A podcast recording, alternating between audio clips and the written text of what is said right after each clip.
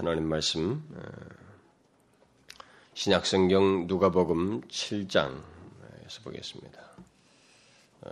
누가복음 7, 7장 2절부터 10절까지 2절부터 10절까지 우리 한 절씩 교독을 하도록 합시다. 2절부터 10절 어떤 백부장의 사랑하는 종이 병들어 죽게 되었더니 예수의 소문을 듣고 유대인의 장로 며칠을 보내어 오셔서 그 종을 구하나시기를 정한지라. 이에 저희가 예수께 나와 간절히 구하여 가로되 이 일을 하시는 것이 이 사람에게는 합당하니이다. 제가 우리 민족을 사랑하고 또한 우리를 위하여 회당을 지었나이다 하니 예수께서 함께 가실새 이에 그 집이 멀지 아니하여 백부장이 벗들을 보내어 가로되 주여 수고하지 마옵소서 내 집에 들어오심을 나는 감당치 못하겠나이다. 그러므로 내가 주께 나아가지도 감당치 못할 줄을 알았었네. 말씀만 하사 내 하인을 낫게 하소서. 저도 남의 수하에 든 사람이요 제 아래에도 군병이 있으니 이대로 가라 하면 가고 저대로 오라 하면 오고 제 정도로 이것을 하라 하면 하나이다.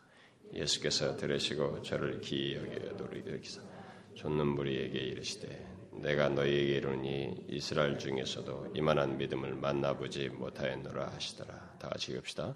보내었던 사람들이 집으로 돌아가 보매 종이 이미 강건하여 졌더라. 어, 우리는 지금 계속해서 어, 어, 지금 우리가 살피고 있는 그 시리즈가 그 사람이 어, 예수님을 인격적으로 만나게 될때 어, 영혼이 고침받고 변화되게 된다는 것을 어, 살피고 있습니다. 어, 우리가 계속해서 살피는 이, 모든 이 시리즈 예수를 만나면 사람이 바뀐다는 시리즈 내용의 핵심은 다양한 사람들이 등장하지만 그 다양한 사람들은 그 다양한 사람들을 적절한 방식으로 고쳐 주시는 그 예수님 다시 말해서 위대한 의사이신 우리 영혼의 의사이신 예수님이 메시지의 핵심입니다. 그래서 그분께로 향하는 것이고 그분을 믿는 것이고 그분을 붙드는 것이 우리에게 결론적으로 있어야 된다는 것이 계속적인 그 메시지입니다. 이런 메시지의 반복은 여기 지금 등장하는 모든 사람들이 다 그런 메시지를 우리가 반복적으로 우리에게 전하고 있기 때문에 반복적으로 들음으로써 우리는 어, 이것이 헛되지 않도록 어, 반복적으로 듣는 메시지지만은 그것이 헛되지 않도록 어, 반응하기를 원합니다. 음, 그래서 결국 하나님의 아들 예수 그리스도의 인격과 사역의 탁월함을 우리가 이 계속되는 내용 속에서 보게 됩니다. 어, 계속되는 내용 속에서도 우리는 그 사실을 어, 어, 발견하게 될 것입니다. 앞으로도. 그래서 우리의 그 왜곡된 자아와 그 영혼의 모든 질병, 심지어 어, 마음과 육신의 고통거리들을 어, 고치시고 온전케 하시는 위대한 영혼의 의사이신 어, 예수님을 바라보며 의지하는 태도를 결국은 여러분과 제가 가져야 된다고 믿습니다. 그거 없이 추상적으로 예수 예수 하면 안 됩니다. 우리의 삶 속에서 어떤 상황과 문제와 직면에서 마음의 고통과 모든 것에서 진짜로 영혼의 의사이신 예수님이 자신에게 적용력이 있어야 되고 그분을 신뢰하는 것이 있어야 됩니다. 계속되는 말씀 속에서 그런 결론과 함께 주님과의 어떤 생생한 교제와 동행 그리고 온전한 변화를 여러분과 제가 더 풍성하게 갖기를 소원합니다. 자, 그러면 계속해서 예수님 만나서 변화된 그 또 다른 한 사람을 이제 본문을 통해서 살펴보면 그 사람은 우리 모두가 아주 익숙하게 잘 알고 있는 사람이죠. 어, 누구죠? 어, 백부장, 백부장 믿음이라고 백부장의 믿음에 대해서 우리는 참 저도 어려서부터 많이 들었습니다. 그 백부장에 대한 내용입니다. 그런데 이 언뜻 보게 되면 오늘 본문에 등장하는 이 백부장은 예수님을 만나서 뭐 변화됐다고 할 만한 그런 내용이 두드러지게 나타나 보이지 않는 것처럼 보입니다. 어, 변화의 극적인 내용도 없고 뭐 오히려 이 사람이 굉장히 그 이미 어떤 믿음을 가지고 이렇게 주님께 반응하는 그래서 그런 것처럼 보이고 그래서 그 믿음을 가지고 등장한 사람으로 이렇게 보여져요. 그러나 어떤 사람도 예수님과 관계를 갖지 않고는 죄로 병든 영혼이 고침받을 수 없고 구원받을 수 없습니다. 아, 그분의 능력, 그분의 그분으로부터의 힘을 어, 공급받을 수가 없습니다. 그래서 본문에서 이, 이, 사람 이 백부장이 믿음을 칭찬하는데 그 믿음이라고 하는 것도 예수님과 관계가 없다면 그, 뭐, 그 믿음은 모두가 가짜입니다. 다 허상이에요. 자신들이 가지고 구상하고 있는 일종의 어떤 정신적인 신념 같은 것입니다. 아, 신적인 하나님으로부터 부여받게 된 하나님과 관계된 믿음이라고 말할 수가 없습니다. 따라서 어, 이 그 본문에 나오는 이 백부장의 믿음을 칭찬한 것 이것은 모두 어, 어떤 식으로든 예수 그리스도와의 관계 속에서 가진 믿음이라고 하는 것을 우리가 염두에 두고 아, 그렇다면 이 사람 또한 예외 없이 예수님을 만나서 어떤 변화가 있었는 예수님과의 관계 속에서 이런 일이 있었다는 변화가 있고 이런 칭찬을 듣게 됐다는 사실을 염두에 두고 우리는 과연 이 사람이 예수님 만나서 어떻게 바뀌든지 예수님 만나서 변화된 그 과정, 이 사람에게 생긴 이 모든 결과들이 예수님과의 관계 속에서 어떻게 있게 됐는지를 아, 이 시간 살펴보기를 원합니다. 그래서 이 사람의 변화에 대해서 살피기 위해서는 우리가 지금까지 계속 살펴던 그 방식대로 먼저 이 사람이 어떤 사람인지를 보고 아, 그 다음에 그의 변화의 과정을 뒤에 언급하는 것이 좋을 듯 싶습니다. 본문에 나오는 이 백부장은 어, 백부장이다, 천부장이다. 이들은 로마 군의 어떤 직제를 말하는데 이 백부장은 일반적으로 한 100명 정도의 군사를 거느리고 있는 어, 군대의 지휘관입니다. 그러니까 로마 군대의 지휘관이죠. 아마도 그의 군대는 로마 제국의 그 인가를 받은 이 헤롯 왕, 이 헤롯 왕이 지금 여기 이스라엘 유대 땅을 지금 이렇게 나누어서 통치를 하고 있었지만 그 어떻게나 분봉왕이거든요. 뭐 분봉왕이기 때문에 이 헤롯 왕궁에서 어 이렇게 일종의 이 로마가 인가한 왕을 보호하는 임무도 띠면서 동시에 어 로마 어떤 비밀스러운 일을 어 동시에 하는 어 그런 부대이지 않았는가 이렇게 많은 사람들이 추측을 합니다. 아, 그런데 이, 이, 사람의 그 인성과 삶은 어, 지배적인 그, 그, 로마 제국의 사람인과는 달리 분명히 통치자적인 그 나라잖아요. 지배자죠. 예. 그런 어, 로마 제국의 사람인데도 불구하고 어, 유대 사람들까지 인정을 받을 정도로 뭔가 다른 모습이 있었습니다. 선한 사람이었어요. 어, 외국인이죠. 그러니까 이 사람은. 근데 외국인인 이 사람이 그 유대 민족을 위해서 회당을 지어주었다고 이제 장로들이 예수님께 말한 것을 보게 될 때 이 사람은 굉장히 뭔가 남다른 모습이 있는 사람입니다. 그게 왜 지어졌는지에 대해서는 여러 가지 추측이 있어요. 이 사람이 이미 어, 유대교에 대해서 호의적이었고 구약 성경 같은 걸 알았을 것이다. 뭐 이들에도 뭐 이런 여러 가지 설명들이 있습니다만은 어쨌든 뭐 그 상당히 유대 민족을 사랑해서 호의적인 태도를 가지고 어, 회당까지 지어줬습니다. 근데 이 회당을 지어줬다고 하는 것은 상당한 돈을 들였다는 얘기거든요. 어, 그러니까 이 사람은 제법 부자라는 것을 이렇게 상상할 수 있습니다. 부유하고 그런 로마의 지휘관이기도 하면서 부유한 사람이었던 것이죠. 어, 봉급만 가지고는 백부장 봉급 가지고는 회당 지어줄 수 없습니다. 그러니까 뭔가 이 부유한 사람이었어요. 어느 정도 재산을 가진 사람이었습니다. 아, 그런데 그는 그 자신의 그런 사적인 재산을 가지고 자기를 위해서도 아니고 그 자신의 적, 이게 지배국인데 피지배국인 그 나라에 여기를 거기다가 유대 민족을 위해서 그 회당을 지어주는 이런 특별한 행동을 한 사람입니다. 그리고 장로들의 말에 따르면 그가 유대 민족을 사랑하여서 그런 일을 했다 이렇게 말을 했습니다. 물론 그것은 장로들의 해석일 수 있습니다만은 어쨌든 그는 유대 땅을 총괄하는 이 로마 제국의 총독도 아닌데 총독만 해도 뭐 이해가 가겠는데 총독도 아니고 빌라도처럼 말이죠 그런 총독도 아니고 그 자기의 그 조그마한 일종의 부대장인데 어, 백부장인 그가 자신의 사비를 들여서 유대 민족을 위해서 회당을 지어줄 정도로 오면 참 보통 일이 아닙니다. 어떤 특별한 태도를 가지고 어떤 그런 성품과 내용을 가지고 있는 사람인 것을 보게 됩니다.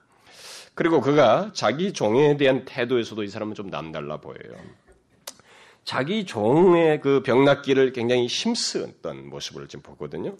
어, 당시에 이 노예라고 하는 것은 물건 취급을 당했습니다. 그리고 이 노예가 지금 어, 똑같은 병행구인 마태복음에 보면 중풍병이라고 그래서 중풍병에 걸려서 죽게 됐다고 말하고 있습니다. 그러니까 죽을 정 죽을 상태까지 된 중풍병자예요. 그러면 이제 아 얘는 이 사람은 가겠구나 이러다가 죽겠구나 이렇게 생각하고 또 노예니까 당시의 그 풍습으로 생각하면 얼마든지 그 쉽게 처리할 수 있는 그런 사람입니다. 그런데 이 사람이 그렇게 취하지 않았어요.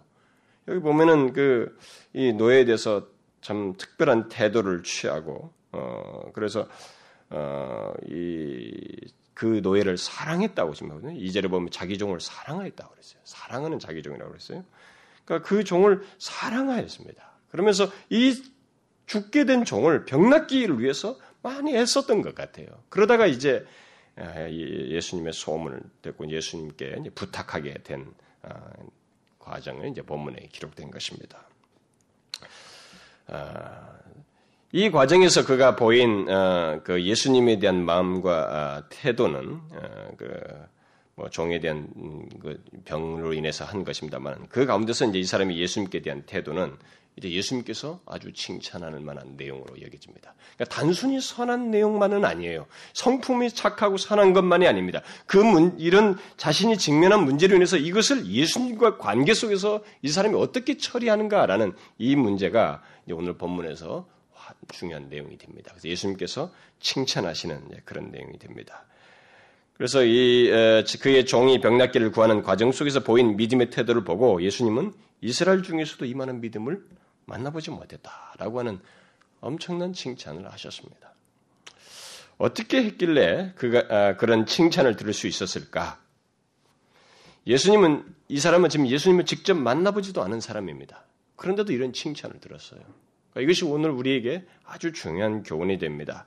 우리가 지금 읽은 이 누가복음은 어, 그 장로들과 이 백부장의 친구들이 어, 그 백부장의 말을 대신 전한 것으로 이게 상세하게 언급되어 있습니다. 근데 이 내용을 똑같이 기록하고 있는 마태복음에 보게 되면 마태복음에서는 백부장이 예수님께 직접 나온 것으로 이렇게 기록이 되어 있어요. 그것은 마태와 누가의 어떤 기술 방식에서 차이가 있는 것입니다. 뭐 오해는 하지 마십시오. 뭐이 말이 나왔을 때 잠깐 설명하자면은 아, 마태는 어, 히브리식 그 어, 히브리 사람들의 어떤 기록 방식을 따라서 어, 기록한 것입니다. 그러니까 그 백부장이 어떤 사람을 시켜서 말한 것은 결국 백부장 자신이 말이에요. 그렇죠? 백부장의 모든 것이 다 자신이 담겨진 내용이죠. 그러니까 그 백부장이 말한 것으로 어, 기록을 한 것이죠. 그 백부장이나 다를 바 없기 때문에 백부장이 직접 예수님께 말한 것으로 기록한 것입니다. 그러나 누가는 항상 실제로 있었던 상황을 이렇게 따지는 사람이게 뭔가 그런 세부 상황을 살피는 사람입니다. 그래서 그 모든 그 정황을 구체적으로 그려주는 사람입니다. 이 사람 모든 논술 방식이 그래요. 아, 그래서 지금 여기서 이 내용들을 좀 더 구체적으로 상세하게 기록해 두고 있는 것입니다. 따라서 우리는 좀 더 상세하게 기록한 이 내용이 이 사람의 변화를 보기에 좋기 때문에 누가복음을 가지고 오늘 내용을 어, 살펴보기를 원합니다. 자, 그러면 지금 앞에서도 얘기했습니다만 어떻게 어, 예수님을 직접 만나보지도 않은 이 사람이 이스라엘 중에서도 이만한 믿음을 만나보지 못했다는 말을 들을 정도로 되었을까? 어떻게 이렇게 사람이 이런 믿음을 가진 사람으로 드러났을까? 언뜻 보면 이 백부장은 스스로 믿음을 믿음을 가진 사람처럼 이렇게 보여져요. 이게 내용상에 보게 되면 어, 이렇게 굉장히 자발적으로 믿음을 가진 사람. 그러나 여러분 자세히 뜯어 고쳐 보면은 절대 그렇지 않습니다. 누구도 어, 어떤 사람도 스스로 믿음을 가질 수 없어요. 그 하나님과 분명히 예수님과 관련이 있어야 됩니다. 그래서 이 사람을 이제 여기서 살피게 될 때 만약 이 사람이 스스로 믿음을 가진 사람이라면 우리가 지금 계속해서 시리즈로 살펴본 내용과 무관한 사람이에요. 그러나 사실 하나님 나라에는 그런 사람이 없습니다. 누구도 스스로 어, 예수 믿고 구원받는 사람은 이 세상에 없어요. 이 사람의 이 변화의 내용 속에는 분명히 예수님과의 관계가 있습니다. 그 내용을 우리가 아, 봐야만 하는 것입니다. 아, 근데 이 백부장은 지금 어, 여기서 이제 보게 되면 이제 구체적으로 보게 되면 음, 예수님과의 어떤 연관성을 우리가 이제 여기서 봐야만 하는데 그가 어떻게 예수님과의 관계 속에서 어, 변화가 됐는지 이제 그 내용 속을 그나마 좀 희미하지만 선명하게 예수님과의 관계가 간접적인 내용들이 많기 때문에 선명하지 않지만 그래도 우리가 볼 수 있습니다. 우리는 그것을 통해서 이 사람이 과연 예수를 만나서 예수님과의 관계에서 어떻게 변화됐는지 그야말로 우리를 변화시키는 예수 그리스도, 변화의 모든 사람의 변화의 중심에는 반드시 예수가 있다는 것입니다. 어떤 사람의 영혼이 고침받고 구원받는 데는 반드시 예수가 있어요. 예수를 만나지 않고는 변화될 수 없습니다. 구원받을 수 없어요. 예, 그것을 여기서도 예외 없이 우리가 발견하게 됩니다. 자, 자, 본문에 등장하는 이 백부장이 그럼 예수님을 처음으로 만나게 된 그 내용부터 먼저 보게 되면 어떻게 해서 이 사람이 예수님을 알게 되고 만나게 됩니까? 제일 첫 번째 내용은 3절 말씀에 기록된 대로 예수에 대한 소문이에요. 예수에 대한 소문입니다.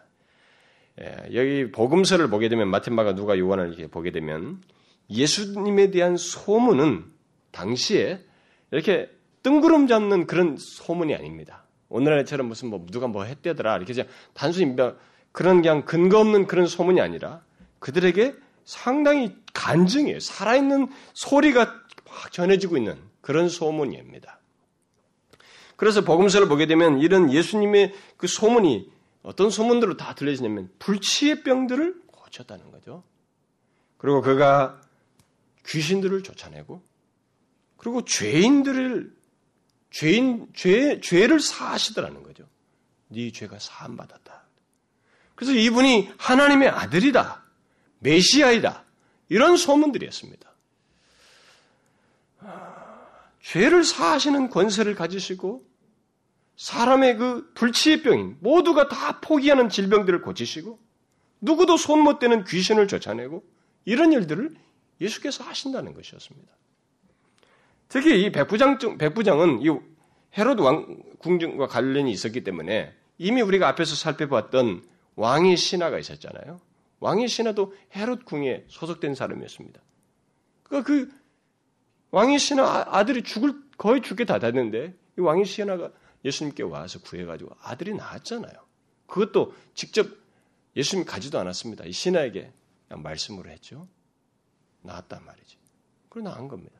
그러니까 이런 소문을 다 들은 거죠. 그런 소문이에요. 이 사람이 지금 들은 소문은. 그래서 앞선 사람들은 예, 지금 우리가 앞에서 살펴봤던 이 모든 사람들도 다 그렇습니다만은 예수님에 대한 소문을 듣고 예수님께 나와서 고침받는 사람들이 상당히 있었습니다. 그래서 예수님에 대한 소문은 당시에 어, 내용 없이 내용 없는 뜬구름이 아니었고 어, 실제 있었던 것들에 대한 증거들로 막 이렇게 전해졌던 것입니다. 그래서 예수님을 만나서 고침받고 변화된 사람들 중 상당수는 자신들이 들은 예수님에 대한 소문이 발단이 된 사람들이 제법 있습니다. 우리가 앞에 살펴봤던 사람들 중에서도 봤죠. 자, 이게 아주 중요한 사실이에요. 이 백부장이 스스로 무슨 어떻게 된 믿음이 있다거나 어떻게 하나님 백성 된 거 아닙니다. 어쨌든 발단에는 예수와의 연관성이 있어요, 예수님을. 예수님에 대해서 듣고 믿는 어떤 일이 있어야만 하는 것입니다. 그것이 없이 어떤 사람에게 변화가 일어나고 구원이 일어날 수가 없습니다. 그런데 이 사람에게는 이 소문이 발단이 됐고 아주 요긴했던 것입니다. 예수에 대한 소문. 근데 뭐 당대에 예수에 대한 소문에 대한 사람들의 반응은 다행했습니다. 뭐 이 사람 같지 않은 사람들이 예, 아, 모두가 다 이 사람 같지는 않았죠. 어, 떤 사람들은 예수에 대한 소문을 우습게 여겼습니다. 뭐 무시했던 것이죠. 또 심하게는 그 소문을 듣고 예수님을 증오하기까지 했습니다. 어, 직접 가서 확인하면서도 그 대상을 증오하는 어, 바리새인과 서기관들이 있었죠. 또 어떤 사람들은 호기심 어린 마음으로 그 소문의 주인공인 예수님을 한번 보고 싶어 했습니다. 그래서 많은 무리가 따라다녔어요, 이렇게. 그분이 뭐 하라는가. 또 어떤 사람들은 요한복음 6장에서 말한 것처럼 오직 자신의 원함과 필요만을 생각해서 뭔가, 뭔가라도 얻을 것이 있을까. 뭐 호기심도 있는데다가 그분을 통해서 무엇인가를 얻을까 해서 개인적인 필요와 그런 차원에서 예수님을 따라온 사람들도 있었습니다. 예수님께서 병인을 낫게 하시, 하신다고 했는데 혹시라도 어, 또 여러분 알다시피 요한복음 6장 같은 5천 명을 먹이잖아요. 물고기 두 마리 볼떡 다섯 개로 말이죠. 5천 명 먹여. 거기서 그런 것을 먹이니까 예수님께서 너희들이 배불리 먹으니까 말이에요. 이런 것 때문에 그렇다. 나를 왕으로 삼으려고 하고 나를 이렇게 따르려고 하고 그런다. 그러니까 그런 자신들의 개인적 필요를 따라서 예수님을 쫓는 사람도 있었던 것입니다. 그러니까 오늘날도 이런 모습은 똑같이 있죠. 예수 그리스도에 대한 소문은 예수 믿는 사람들 통해서 막 퍼지고 있습니다. 전달되고 있어요. 이 세상에도 아무리 못해도 여러분 소위 말하는 다른 종교를 가진 사람들도 예수 얘기 다 합니다. 뭐 예수가 어땠다더라, 뭐 예수는 믿으면 뭐 어땠다더라 이런 소문은 그들도 다 들었, 듣고 있습니다. 예수님을 진심으로 알지 못하는 가운데서 이런저런 이유로 예수님께 나오는 사람들이 있죠. 그 소문을 듣고. 뭐 그건 지금도 똑같이 있습니다. 그래서 예를 들면 오늘날도 예수님에 대한 소문을 어떻게 어떤 식으로든 듣고 예수님 앞에 나오죠. 어, 병 나으려고 오는 사람. 그런 사람이 있잖아요. 우리도 그리고 복 받으려고 그래요. 어, 복 받으려고 해서 굉장히 많죠. 복 받으려고. 뭐 어, 사업이 잘 되려고. 어, 뭐 어떤 좀 어, 우리 아이들이 좋은 대학 들어가고, 어? 뭐뭘 되기 위해서. 또 정신적인 교양을 위해서, 심지어 어떤 사람은 자기 자녀의 그 인성 교육을 위해서 어, 이런 인간관계도 필요하다서 어릴 때부터 보는 사람도 있고 그렇습니다. 그런 모든 것은 예수님 당시 있었던 것과 동일한 모습이에요. 그에 대한 소문을 듣고 사람들이 보인 반응인 것입니다. 그런데 그들 중에는 예수님의 소문을 듣고 결국 예수님을 인격적으로 만나서 고침받게 된 사람들이 있었습니다. 예수님 당시에도. 물론 그들 중에는 우리가 앞서서 살폈던 그 왕의 신하처럼 예수님에 대한 소문을 듣고 그저 예수님을 통해서 자기의 필요만 해결하기 위해서 온 사람도 있죠. 처음에는 이 왕의 신하도 그래 했잖아요. 그리고 어떤 사람들은 그 소문을 그대로 믿고 예수님께 가기만 하면 나올 수 있다고 하는 여린 믿음을 가지고 막 그분에 대한 그래도 뭔가 간절한 마음을 가지고 나온 사람도 있었습니다. 그러니까 이렇게 다양했어요. 어쨌든 중요한 것은 예수님을 만났던 사람들 중에 많은 사람들이 예수님에 대한 소문을 듣고 예수님을 찾음으로써 실제로 만났다는 거예요. 그 소문이 그렇게 요긴했다는 것입니다. 그 소문을 인하여서 예수님을 찾고 만났다는 거예요. 비록 처음에는 자기의 현실적인 필요만 생각하여서 예수님을 찾았던 사람들도 있었습니다. 왕의 신하처럼. 그렇지만 일단 그들이 예수님의 소문을 붙들고 예수님께 나온 거예요. 간절히 찾았을 때 그들 대부분은 예수님 만나서 고침받고 변화되었습니다. 그러므로 중요한 것은 예수님에 대한 소문을 듣고 그 이후에 보인 반응이에요. 이게 중요한 것입니다. 다시 말해서 예수님에 대한 소문을 듣고 예수님을 찾는 자는 일반적으로 예수님을 만난다는 거예요. 예수님 만나서 고침받고 구원을 받는다는 것입니다. 일반적으로 그래요. 우리는 앞서서 살폈던 왕의 신하나 문둥병자나 중풍병자에게서 이미 그 사실을 보았습니다. 그리고 앞으로도 우리는 그런 내용들을 보게 될 거예요. 그리고 오늘 본문에 등장하는 백부장도 바로 그 사람, 그런 케이스입니다. 그런 예수님에 대한 소문을 흘려듣지 않았습니다. 그걸 무시하지 않았어요. 병자를 낫게 하시고 구원을 주신다는 그 예수님에 대한 소문을 붙들고 그 예수님을 찾았습니다. 그분에게 의탁했어요.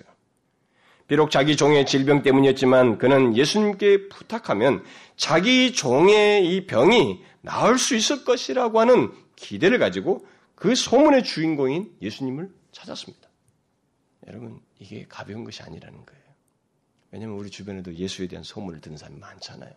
근데 그 중에 다 그 소문의 주인공인 예수님을 찾지 않거든요. 이것이 시작이에요, 이 사람은. 예수를 만나게 되는. 우리는 여기서 예수를 만나는 한 길을 보게 되는 것입니다. 이것은 오늘날 우리들에게도 여전히 유효한 길입니다. 뭐예요? 예수에 대한 소문을 듣고 그 예수님을 찾는 거예요.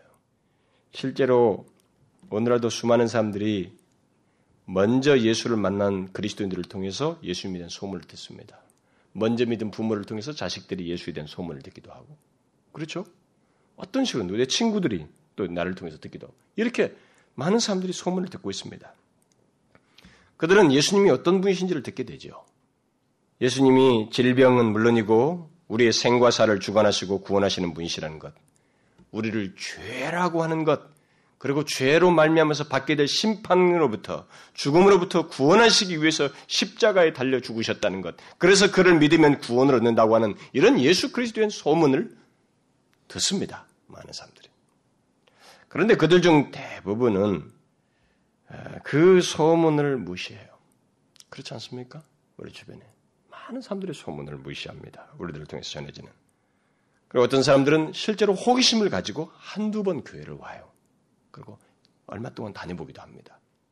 그러나 그들 중에는 그 예수님에 대한 소문을 듣고 그 소문의 주인공이신 예수님을 인격적으로 만나는 문제에 대해서는 발걸음을 내딛질 않아요. 거기까지 진도를 안 나갑니다. 예수를 만나야 되는데 예수 그리스도를 진실로 그분을 믿는 문제에 대해서 자신이 결론을 얻어야 되는데 그 호기심 때문에 왔는데 그 다음에는 교회라고 하는 것이 무엇구나 사람 관계가 이렇구나 교회라고 하는 분위기와 관계와 이런 나눔 자체를 조금 맛보다가 별거 없네 하고 가버려요. 이런 사람들이 있습니다. 그러니까 그들은 예수님을 만나지 못하는 거예요, 결국. 근데 그런 사람들은 대체적으로 그 예수님 자신을 찾지 않았기 때문에 그 호기심과 그저 예수님을 통해서 얻을 축복과 유익의 차원에서만 찾다가 말았기 때문에 어, 자신들은 어, 결국 예수를 만나지 못했음에도 쉽게 말하는 거죠. 그, 아, 뭐, 기독교는 아무것도 아니다. 뭐, 예수 그거 다, 내 교회 다녀봤는데 아무것도 아니다. 자기가 만나봤어요? 그분을 인격적으로 만나보았습니까? 믿어보았냐는 거예요. 마음을 진심으로 자신의 전 존재가 그분의 그분이 진실로 소문대로라면 하나님이신데 하나님이 육신을 입고 이 땅에 오셔서 죄로부터 구원하기 위해서 오셨는데 그분에 대해서 직면해 봐야 되는데 그것도 안 해보고 고작 껍데기 몇 번 맛보고 말이죠. 풍을 같은 거 몇 마디 들어보고 예수 아무것도 아니더라. 이렇게 가버리는 거예요. 백부장 그렇게 하지 않았습니다. 그 주변, 당대도 주변 사람이 그런 사람들이 굉장히 많았어요. 여러분 5천 명을 예수님께서 먹였을 때도 상당히 많은 사람들이 그랬잖아요. 5천 명을 먹이시는 예수님께서 생명의 떡에 대한 얘기를 했습니다. 자기가 생명의 떡이다. 그래서 내가 이제 죽어서 마치 내 몸이 찢겨야 그리고 피를 흘려야 너희들의 죄를 다 지어야 구원을 얻는다. 그런 의미에서 내가 생명의 떡이다. 이런 말씀을 하셨습니다. 그러니까 실컷 먹어놓고는 아 이건 좀 어렵다. 그럼 다 떠나버렸어요. 아, 예수님이 소문을 들었으면 그분을 끝까지 그, 아, 이게 무슨 내용인가 좀 더 알고자 해야 되잖아요? 와봤는데 좀 어려운 얘기 하네? 나 이해 못하겠다. 그러면 떠나버린 거예요. 예수를 못 만난 것이죠, 그 사람들이. 난 많은 사람들이. 이런 의미에서 백부장은 다른 사람이에요. 이 백부장은 상당히 다른 사람입니다. 이 사람은 예수에 대한 소문을 붙들고 그분을 찾은 사람이에요. 그래서 예수를 만나려면 예수님에 대한 소문을 가볍게 여기지 말아야 됩니다. 진짜로 그 소문의 진상을 이 모든 내가 들은 내용의 그 실제가 정말로 예수님이 그러신 분이신지 알고 싶어 해야 돼요. 그리고 그 예수 그리스도를 내가 인격적으로 알기 전까지는 스톱할 수 없다. 라고 하는 믿음을 발휘해야 되는 거예요. 그래야만이 그분을 통해서 진짜 구원이 무엇인지, 하나님 나라가 무엇인지, 영생이 무엇인지, 진실로 죄로부터 구원을 받는 것이 무엇인지를 알게 되고 소유하고 경험하게 되는 거예요. 그러기 전까지는 스톱하면 안 되는 겁니다. 그래서 백부장의 탁월함은 바로 그거예요. 멈추지 않았다는 겁니다. 소문의 주인공인 예수님을 찾았다는 거죠. 그래서 그를 믿으면 그분이 오시면 이래를 할 것이다. 라고 하는 그 믿음을 가졌다는 거죠. 여러분, 이건 지금도 마찬가지입니다. 예수를 만나려면 예수님에 대한 모든 말씀을 듣고 그 말씀의 주인공이신 예수님 자신을 찾아야 됩니다. 진심으로 찾아야 돼요. 자기의 온 인격을 들여서 뭐 몇 마디 귀로 듣고 딱 결론 내리지 말고 누군가를 진심으로 인격적으로 사랑할 때 자기 온 마음에 온 지성과 마음과 의지가 다 동원되듯이 그렇게 살펴서 알아야 돼요. 그래 보고 뭐 얘기할 것이면 그 다음 얘기는 내가 받아줄 수 있어요. 우리들끼리. 아 그래도 아니다 면 음그 뭐 그게 아니죠. 근데 대체적으로 그렇게 살피고 만나고자 하는 사람들은 다 예수를 만나거든요. 구원의 은혜를 경험하게 되는 것입니다. 그래서 이 첫 작업을 우리는 무시하지 말고 예수님에 대한 모든 말씀을 듣고 정말 예수님이 그분일까? 정말 그가 나를 죄에서 구원하실까? 그를 믿으면 진짜 하나님 나라에 들어가는 것인가? 영생을 얻는 것인가? 그것을 알기를 구해야 됩니다. 그걸 무시하면 이 소문의 진상을 무시하고 소문의 주인공인 예수님 무시하면 예수를 만날 수 없고 구원 얻을 수 없습니다. 분명해요. 그러나 이 백부장을 보십시오. 그는 그 소문을 붙들고 예수님을 찾았습니다.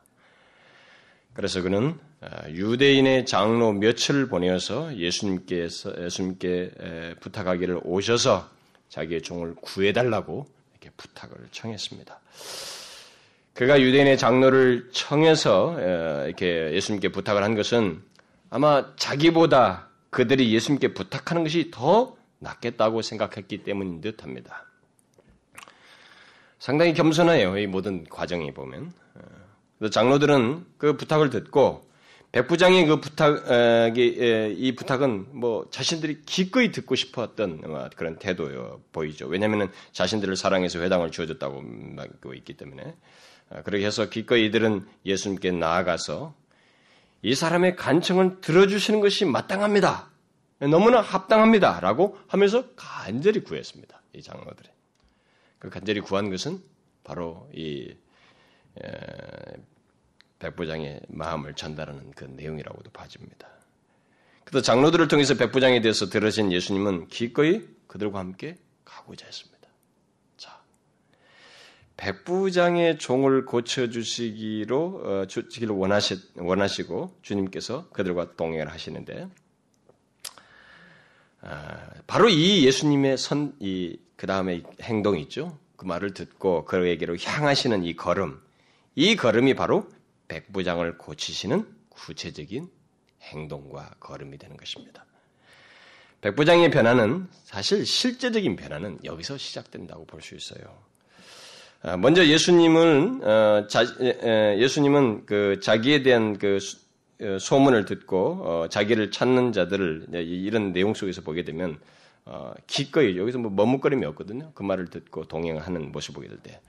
아, 자기를 찾는 자들에 대해서 예수님은 어, 어떻게 재는 법이 없어요. 머뭇거리지 않습니다. 성경 대체적 모든 부분에서 그래서 잠시 나중에 살펴볼 일에서 어떤 여인에게 이렇게 좀 이렇게 머뭇거리는 듯한 행동을 하는데 그것조차도 의도가 있어요. 그, 그 사람에게 맞는 것이었기 때문에 그럴 뿐이지 그 중심 자체는 그렇게 진실함이 있는 그 찾는 자에게 주님은 기꺼이 동행하시는 그 모습을 여기서 보게 됩니다. 아, 우리는 이런 사실을 예수님을 생각할 때 항상 생각해야 됩니다. 아, 내가 막 이렇게 찾는다도 예수님이 나한테 응답을 안 한다, 뭐 이렇게 그렇지 않아요. 그렇지 않습니다. 그것은 우리가 예수님을 오해하고 있는 거예요. 보편적으로 우리가 하나님께 진실함으로 그를 찾고 어, 그를 구할 때는 예수님은 동행하셔요. 기꺼이 우리에게로 향하십니다. 그 사람에게 향하시고 그를 만나주기를 원하십니다. 예수님은 마치 그 상한 갈대를 꺾지 않으시고 꺼져가는 등불을 꺼지 않으시는 어, 꺾지 않으시는 그 하나님 그 하나님의 마음을 그대로 이 세상에 오셨을 때부터 드러내셨습니다. 따라서 누구든지 예수님 만나서 변화되기를 원한다면 또 구원받고 싶다면 오직 겸손함으로 진실함으로 주님을 찾으면 됩니다. 여러분 이것을 의심하지 마세요.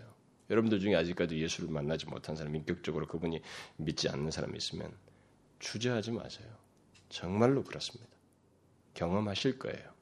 이 과정을 주목하십시오. 주님은 기꺼이 동행하십니다. 그래서 그리스도를 믿는 여정 속에서도 우리가 이런 사실을 염두에 둘 필요가 있어요. 예수를 믿는 과정 속에서도 아, 왜 이렇게 뭐 하나님이 어떠느냐? 왜 예수께서 내 기도도 안 들으시고 이러느냐? 여러분 너무 그렇게 하지 마세요. 그분은 우리보다 내가 생각하는 것보다 더 많은 걸 아셔요. 여러분과 저는 현재밖에 못 보잖아요. 그분은 미래까지 아시는 분이에요. 그래 너무 섣부르게 할 필요 없어요. 그분을 믿는 것이 더 중요합니다. 정말로 그분은 자신을 향하는 자에 대해서 한없는 마음을 가지고 계셔요. 이거, 이거예요. 백부장이 보세요. 뭐 이런 얘기 듣고 움직이시잖아요. 아, 물론 그에 대해서 아신 바가 있겠습니다만은. 어쨌든 예수님은 백부장에 대해서 듣고 그에게로 발걸음을 기꺼이 옮기심으로써 아, 그를 고치기를 원하셨습니다. 예수님께서 백부장에게로 향하셨다고 하는 것은 그가 예수님을 만날 수 있다는 것이 백부장이 예수님을 만날 수 있다는 것이고 동시에 그가 예수님 앞에 서야 한다는 말이기도 합니다. 이것은 여러분과 제가 여기서 염두에 둘 내용입니다. 우리가 예수님을 찾게 되었을 때 이것은 내가 원하는 무엇을 얻는다는 것에서만 예수님을 생각하면 안 됩니다. 이분이 누구인지를 알아야 돼요. 그분, 그분을 만난다는 내용은 내가 그분 앞에 정직하게 선다는 말도 포함되는 것입니다. 그러니까 많은 사람들이 여기서 무너져요. 여기서 이걸 바르게 하지 않음으로써 교회당에 몇 번 와보고 말아버리는 거예요. 자신이 예수를 만난다는 것은 이제 이분이 누구예요? 응? 구원자란 말이에요. 나를 죄에서 구원하실 분이란 말이에요. 바로 그분 앞에 선다는 것을 의미합니다. 바로 이런 맥락 속에서 백부장이 반응을 하는 거예요. 응? 자신에게를 향하는 이 내용 속에서 백부장은 이때부터 예, 반응을 보이게 됩니다. 어, 그 백부장이 이제 예수님께서 자기에게 온다는 걸 보고 그대로부터 이제 어떤 마음의 심경의 변화를 익힌 것들을 이제 오늘 본문 6절 이하에서 쭉 말해주게 되는데 이 변화의 증거를 이제 그 자기가 어, 친구들을 보내어서 말한 내용 속에서 이제 보여주고 있습니다.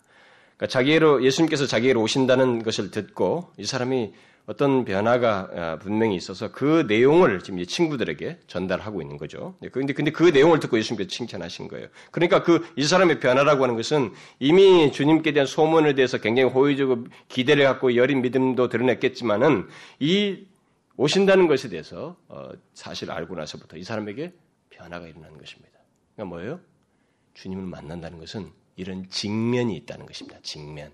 그분을 대면하는 것이 있다는 거예요. 그렇지 않겠어요? 예수님을 대면하지 않고 우리가 대충 그분을 어떻게 알겠어요? 그러나 누구든지 진실로 예수를 믿는 사람은 그분을 대면하는 일이 반드시 있어요. 그분 앞에 직면하는 일이 있어야만 하는 것입니다. 그러니까 바로 그런 의미가 있어요. 주님께로 오신다고 그러니까 이 사람은 그, 거기에 그분 앞에 직면하게 된 것입니다. 이것이 그의 변화의 이제 구체적인 내용이 되겠습니다. 그의 변화의 증거를 이제 장로들이 말한 내용 속에서 이제 우리가 보게 되는데 그 내용들을 이렇게 좀 보면은 아, 이 사람이 먼저 백부장이 먼저 이렇게 말하죠. 주여 수고하지 마옵소서. 내 집에 들어오심을 나는 감당치 못하겠나이다. 이렇게 말했습니다. 무슨 말입니까? 그는 예수님께 마땅히 드려야 할 대접을 자신은 드릴 수 없다는 거예요. 이런 말을 왜 할 수 있어요? 어떻게 할 수 있습니까? 자신에게 다가오시는 이분을 더 진지하고 개인적으로 직면했다는 거예요. 이분이 어떤 분이신가에 대해서 직면하여서 알게 되었고 인정하게 됐고 믿게 됐다는 것입니다. 예수님께 마땅히 드려야 할 내가 당신께 마땅히 드려야 할 대접을 자신이 드릴 수가 없습니다. 이렇게 이분은 어떤 분으로 본 거예요? 그분이 어떤 분이신지 알게 됐다는 것입니다. 이분은 높임받아야 할 지금까지 소문대로 들은 바로 그분이라고 하는 것, 구원자라고 하는 것을 이들이 이가 인정했다는 거예요. 그리고 계속해서 그는 내가 죽게 나아가기도 감당치 못할 줄을 알았나이다. 이 말은 뭐예요? 자신이 그분의 어떤 분이신지를 직면해서 알게 되었을 때 그것을 인정하고 믿게 됐을 때 즉각적으로 뒤따르는 게 뭐겠어요? 내 자신은 너무 부족하다는 거예요. 당신 앞에 서기에. 이게 보세요. 사람의 변화에 일반적으로 있는 내용이 그대로 드러나고 있습니다. 부족합니다. 여러분 보세요. 사람들이 예수를 만났을 때, 뭐 그냥 교회당 오는 게 아니라 진짜로 이 사람이 예수를 만날 때 누구든지 옛날이나 지금이나 똑같습니다. 많은 사람들이 예수님을 진짜로 만날 때 그분을 믿는 과정 속에서 이런 반응이 보편적으로 있어요. 그분이 와 나를 구원하실 수 있는 분이시구나. 이분이 어떤 분이신가? 그분의 탁월하심과 그분의 높으심을 알면서 동시에 그분 앞에서 내가 너무 부족하다는 거예요. 나는 죄인이라는 거예요. 나는 그분 앞에 서기에 한없이 부족하다는 거예요. 이것을 통렬하게 느끼는 것입니다. 깨닫게 되는 거예요. 그래서 사실 이 두 가지 내용이 없이는 예수를 믿을 수 없어요. 기초적으로 이런 내용이 없이는 그 사람이 예수를 믿었다고 말할 수 없습니다. 그럴 리가 없어요. 예수가 자기가 믿으려고 하는 자기에게 다가오시는 분이 어떤 분이신지 알지 못하는데 어떻게 그분을 믿었다고 말할 수 있어요? 그리고 정작 정확하게 제대로 그분이 어떤 분인지 알았다면 그분에 대한 마땅한 태도가 있지 않겠어요? 그렇지 않겠습니까? 겸손함. 나는 당신 앞에 너무 부족합니다. 그런 태도를 보인 거예요. 소문대로 그 예수님을 그대로 인정하고 믿은 것입니다. 일반적으로 사람들이 음, 하나님을 대면하게 될 때, 다시 말해서 예수 그리스도를 믿게 될때 아, 예수 그리스도가 어떤 분이신지, 하나님이 얼마나 거룩하신지를 보면서 동시에 나는 하나님 앞에 설 자격이 없습니다. 나는 죄인입니다. 이렇게 통렬하게 깨닫게 되죠. 어, 보편적으로 처음 코스에서 있습니다. 일반적으로 그런 걸 경험하죠. 깨닫게 됩니다. 그러니까, 평상시에는 죄로 여기지 않던 것이 죄로 너무 보여요. 그래서 너무 힘들어요. 그 눈물이라는 게 나와요. 뭐 내가 아, 저 바보들이냐 교회 가니까 왜 차들이 이렇게 질질 짜냐 이렇게 생각했어요 처음에 자기도 바뀐단 말이지. 근데 그게 눈물이 나요. 너무 자신이 죄인이라는 거죠. 그분 앞에 부족하다는. 이런 의식이 우리 가운데 보편적으로 많이 있죠. 어쨌든 이 사람은 그런 기본적인 꼭 울어야 된다는 얘기는 아니에요. 그건 아닌데 그런 분명한 자기에 대한 인식이 있다는 거죠. 그런 식이다. 바로 그런 반응을 예수님께서 오신다는 소식을 듣고 이 백부장이 나타냈죠. 어, 그것은 결국 어, 예수 그리스도로 인해서 예수님으로 인해서 그 사람 안에 생긴 변화가 무엇인지를 아, 말해주는 것입니다. 그래서 예수님께서 우리에게 오실 때 그것은 우리로 하여금 그분 앞에서 우리를 보게 하고 그때 우리는 아, 둘중 하나의 기로에 서게 되죠. 아, 그분이 이런 분이시니 예, 그 깨달으면서 그분을 인정하고 겸비하는 모습이든지 뭐 그것이 아닌 사람이면 거역하겠죠. 대체적으로 그분을 제대로 인정하게 됐을 때는 이 코스에 들어가요. 사실 이 사람 같은 변화를 경험하게 되는 것입니다.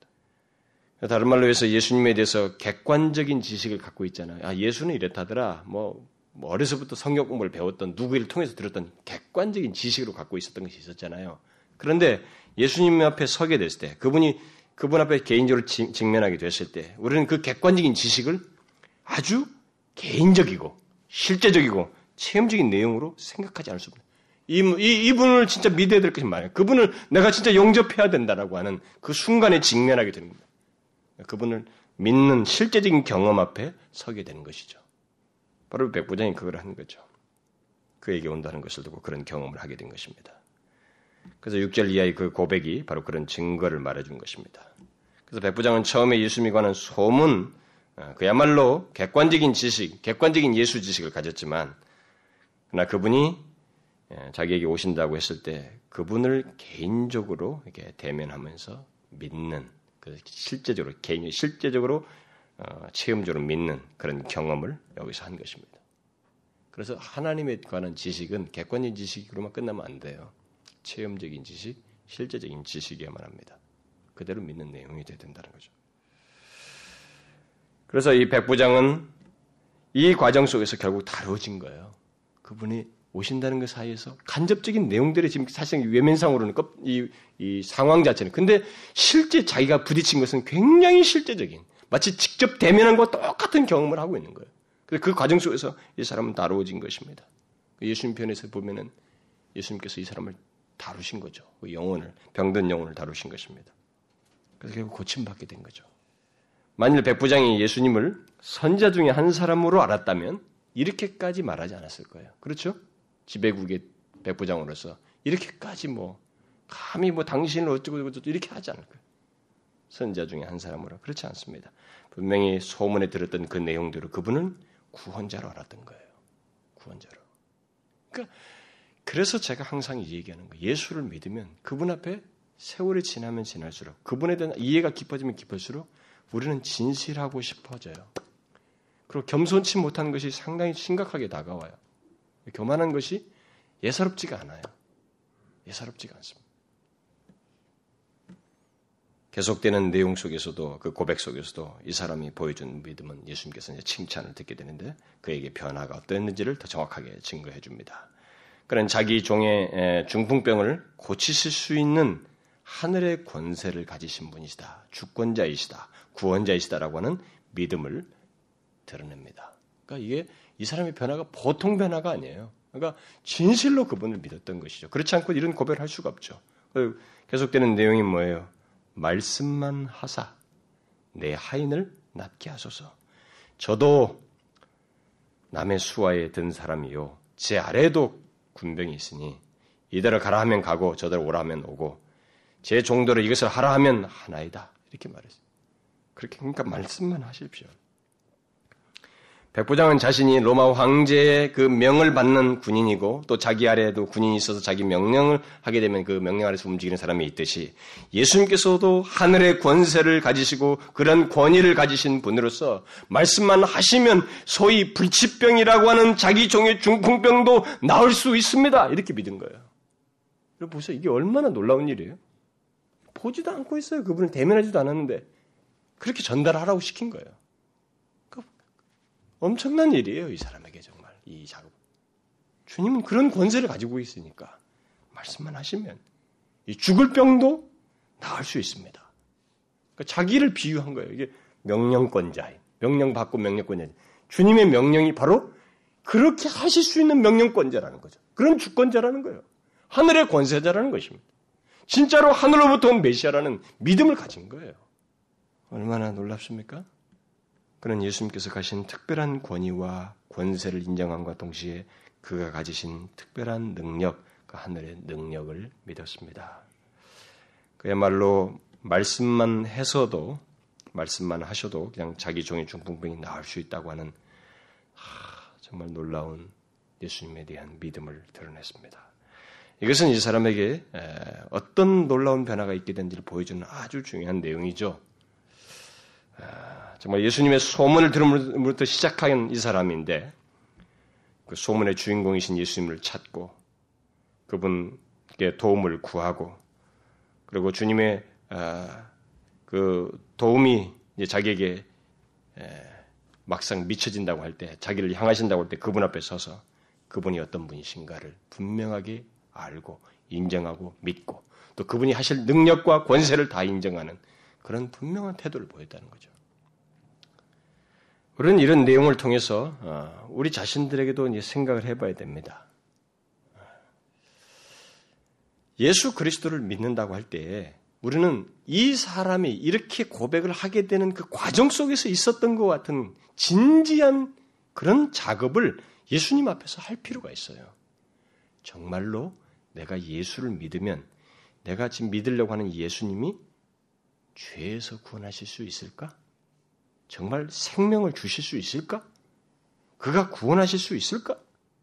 정말 우리 그가 이 죽음의 병에서도 고칠 수 있을까? 이 문제에 대해서 진지하게 생각하면서 자신이 그분을 믿을 것인지 말 것인지 인정할 것인지 말 것인지를 그분 앞에 직면해서 결정해야 되는 거예요. 그런데 이 사람은 그대로 믿었습니다. 처음에는 필요를, 필요를 가지고 나오는 듯 했지만, 소문을 가지고 하는 것 같지만, 진짜로 결국은 그분 앞에 직면해서 그 결론에 도달했습니다. 여러분, 여러분과 저도 예수님에 대한 소문을 듣고 그 뒤에 보인 반응이 어떤지 한번 보세요. 저는 여러분들이 어떤 과정 중에 있는지, 처음 부분에 있는지, 어떤 일인지 잘 모르겠지만은 예수님에 대한 모든 말씀들, 이 소문에 해당하는 모든 말씀들을 듣고 뭐 부모를 통해서 듣든 어려서부터 듣던 주일학교 듣던 뭐 어디 익숙하게 들었던 간에 예수에 대한 소문을 듣고 그 다음에 여러분들이 보인 반응이 어딘지 한번 보세요. 무엇인지. 그를 찾았습니까? 바로 그분의 선물을 찾은 것이 아니라 그분 자신을 찾았냐는 거예요. 그분을 찾았어요? 그분 앞에 개인적으로 직면해 보았습니까? 진지하게 이분이 정말 나를 죄에서 구원하실 분이신지 아닌지를 알고 싶어 하고 그것을 진지하게 고민하고 알고 그분에게 이 문제를 답을 얻기 위해서 찾는 그런 개인적인 직면이 있었느냐는 거예요. 단순히 유익을 주는 분이다 라고 두리뭉실하게 그분을 생각하는 것이 아니라 이분이 어떤 분이신지 정확하게 알고 싶어 하는 그런 개인적인 직면이 있었느냐는 거예요. 그렇습니까? 그리고 그 예수님과 나 사이의 관계 차원에서 그분을 대면하면서 그분이 말씀만 하셔도 됩니다. 직접 주님을 내가 보지 못했지만 주님이 말씀만 하셔도 주님의 말씀이면 모든 것이 그럴 줄을 믿습니다. 라고 하는 그런 믿음으로 나아갔나요? 어떻습니까, 여러분? 잘 보세요. 예수를 믿는 것에 대해서 제대로 한번 보시란 말이에요. 여러분이 이렇게 믿으십니까?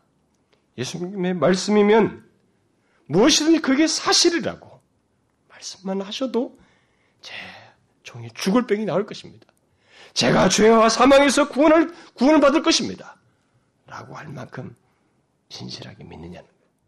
그렇게 믿었습니까? 그러실 수 있는 구원자요 하늘의 권세자로서 지금까지 객관적으로 알고 있던 그 모든 지식을 실제로 그분이 나의 구주요, 나에게 생명을 주실 분이라고 하는 개인적이고 실제적으로 그분을 인정하고 믿는 그런 모습이 자격이 있었느냐는 거예요. 그게 바로 예수를 만나는 거예요. 예수를 만나는 과정 속에서 결국 그리스도인이 되는 그 내용 속에 있는 일입니다. 성경은 말하고 있습니다. 주님은 하늘의 권세를 가지시고 죄와 사망에서 구원하실 분이시라고. 여기에 대해서 여러분들의 반응이 어떤가요? 여기 뭐 이제 교회를 처음 나와서 뭐 예수 믿기 시작하는 초기에 있는 사람도 혹시 있을지 모르겠어요. 여러분들이 그런 것을 어떻게 생각합니까? 이 백부장 같이 반응하시면 여러분들은 예수를 만날 수 있습니다. 그분의 구원의 능력을 경험할 수 있습니다. 이 사람이 이렇게 고백하고 나서도 예수님의 이 능력, 자기가 믿은 그분으로부터 생생한 능력을 경험하는 것은 그 이후예요. 그 말을 듣고 예수님께서 말씀했어요. 뭐라고 그랬어요? 가라. 내 믿음대로 될지어다. 그리고 실제로 나았습니다. 그것을 목격하고 경험한 거예요. 병 낫는 것이지만 이, 이렇게 자기를 다루시는 주님을 직접 경험하게 된 것입니다. 여기서 중요한 것은 믿음대로라는 말이에요. 예수님은 백부장이 믿음대로 그가 구한 것을 얻게 하셨습니다. 여기서 백부장이 예수님의 능력을 어떻게 경험했는지를 우리가 주목해야 됩니다. 그것은 그가 주님을 인정하고 그의 능력을 신뢰할 때 경험했어요. 그러니까 이건 똑같습니다, 우리도. 여러분들이 예수님의 능력을 경험하고 싶습니까? 예수님의 능력을 구, 경험하고 싶습니까? 구원의 능력, 나의 삶을 역동케 하고 내 생활 속에 있는 모든 것 속에서 인도자가 되시고 나를 붙드시는 주님의 능력을 보기를 원하느냐는 거예요. 그렇다면 머릿속의 믿음으로는 안 됩니다. 예수에 대한 소문과 지식으로만은 안 돼요. 그분 자신을 실제로 믿는 일이 있어야 됩니다. 그분은 친히 능히 그러리라고 하는 믿음이 있어야 돼요. 주님은 결론적으로 이 백부장의 믿음에 대해서 말하죠. 이스라엘 중에서도 이만한 믿음을 만나보지 못하였노라. 그동안 예수님은 이스라엘 중에서 안드레, 시몬, 요한, 여러 병자들을 다 만났습니다. 그런데 그 이스라엘 중에서도 이만한 믿음을 못 만났다는 거예요. 여러분 그렇잖아요. 이 사람들이 처음에 왔을 때 예수님이 막 다가왔을 때 그 처음 모습하고 이 모습 다르죠? 다릅니다. 얼마나 놀라운 변화가 이 사람에게 있게 되었어요? 그런데 그 변화의 중심에 누가 있었습니까? 여러분 예수님이 계셨습니다. 그런데 놀라운 사실은 이 예수님이 소문, 전해지는 그분이 행하시고 그분이 어떤 분이신가에 대한 내용, 말씀, 그것에 근거해서 이 사람이 이렇게 예수님을 만나고 변화됐다는 거예요. 이게 놀라운 것입니다. 그래서 이거 칭찬한 거예요. 예수님이 부활하시고 난 다음에 도마가 뭐라고 그랬어요? 나는 그분의 손, 거기도 손가락으로 찍어보고 옆구리에 손 넣어보기 전에는 직접 보기 전에 나는 그걸 믿을 수 없다. 그랬죠. 그때 예수님께서 뭐라고 말했습니까? 너는 나를 본고로 믿느냐? 보지 못하고 믿는 자들인 복이 복되도다. 이 사람이 그렇게 하고 있어요. 백부장이 안 보고도 믿은 것입니다. 그분의 말씀만 말씀만 하십시오. 여러분과 저는 지금 예수님의 말씀을 듣습니다. 직접 그분을 대면하지 않고 있어요. 지금 우리는 이 주님의 말씀을 통해서 듣고 백부장처럼 이 말씀대로 그럴 줄을 믿습니다. 그렇게 믿는다면 우리가 백부장과 동일한 그런 믿음을 갖는 거예요. 성경은 우리에게 예수님에 대해서 말하고 있습니다. 굉장히 많은 소문을 얘기해 주고 있어요. 그분은 우리를 죄에서 구원하십니다. 진짜로 죽음 이후에 생명을 주셔요. 그리고 그분이 말씀한 대로 이 세상은 끝이 납니다. 하나님이 심판하셔요. 심판 이후에는 새로운 사회, 그를 믿는 자들로 구성된 새로운 사회를 영원토록 존속시키십니다. 그를 믿지 않은 자들은 영원한 형벌 가운데 있게 하셔요. 이게 다 예수님의 말씀이에요. 그 모든 것을 주관하신 분은 예수 그리스도이십니다. 성경은 말합니다. 그가 우리를 죄에서 구원하시기 위해서 십자가에 달려 죽으셨으므로 부활하셨으므로 그를 믿는 자는 누구든지 살 것이다. 영생을 얻을 것이다고 말하고 있습니다. 여러분, 이 말씀을 믿으셔요? 그냥 그 주님께서 말씀하신 것이니까 믿습니다. 라고 믿느냐는 거예요. 내가 그것이 눈으로 확증되고 뭔가 눈으로 보기 전에 나는 못 믿겠어. 여러분 그렇습니까? 만약 여러분들이 진실로 알고자 하는 수고 속에서 뭐 그런 태도를 건설적이면서 한다면 나는 그건 좋다고 맞아요. 그러나 더 좋은 믿음은 복된 믿음은 주님께서 말씀하시면 나을 줄을 믿습니다. 그냥 말씀만 해주십시오. 하신 말씀은 저는 그대로 믿습니다라는 믿음이에요. 여러분 그렇게 믿으세요. 여러분들 중에 부모를 통해서든 이렇게 하루 건너서 예수님 믿어서 소문 듣고 이 자리에 온 사람이 있죠. 예수님 믿어서 소문 들었으니까 다 여기 와 있는 거 아닙니까 우리가? 그 객관적인 지식에 멈추지 마세요. 객관적인 지식에 멈추지 마시고 그 소문의 주인공이신 예수님을 진실로 알고 싶어 하세요. 그리고 그분 앞에 개인적으로 꼭 직면해 보십시오. 네, 우리 부모님이 목사님인데요. 우리 부모님이 장로님인데요. 집사님인데 그런 얘기는 제발 꺼내지 말고 그분 앞에 직면해 보세요. 내가 그분을 진실로 믿을 분으로 여기고 그분이 어떤 분이신지 알고 그분 앞에서 내가 마땅한 태도를 취하는지 보시라고요. 충분히 살펴서. 그리고 성경대로 그분을 믿으시고 인정하세요. 구원, 생명, 결과 우리를 영원토록 인도하시는 것을 여러분들은 믿고 확인하고 또한 경험하게 될 것입니다. 기도합시다. 하나님 아버지 감사합니다. 우리에게 예수에 대한 소문을 듣게 하시고 또 그 예수님을 찾기 위해서 이렇게 나올 수 있게 해주셔서 감사합니다.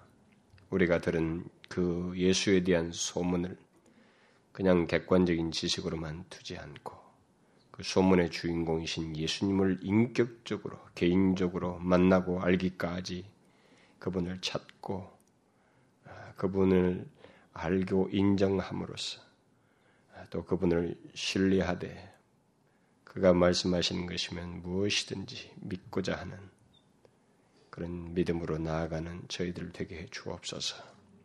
꼭 보고 믿는 것이 아니라 주님의 말씀만 하시면 그 말씀이 그대로 될 것이라고 주님께서 말씀하신 것들이 장차 그대로 이루어질 것이라고 믿고 주님을 믿고 나아가는 그런 지체들을 모두가 되게 해 주옵소서. 우리 중에는 아직 처음 이제 교회를 나온 지 얼마 된 사람도 있습니다만 그들까지도 다 이 백부장과 같은 그런 믿음의 그 승리를 결론을 저들이 얻는 일이 있도록 주님 역사해 주옵소서. 예수 그리스도의 이름으로 기도하옵나이다. 아멘.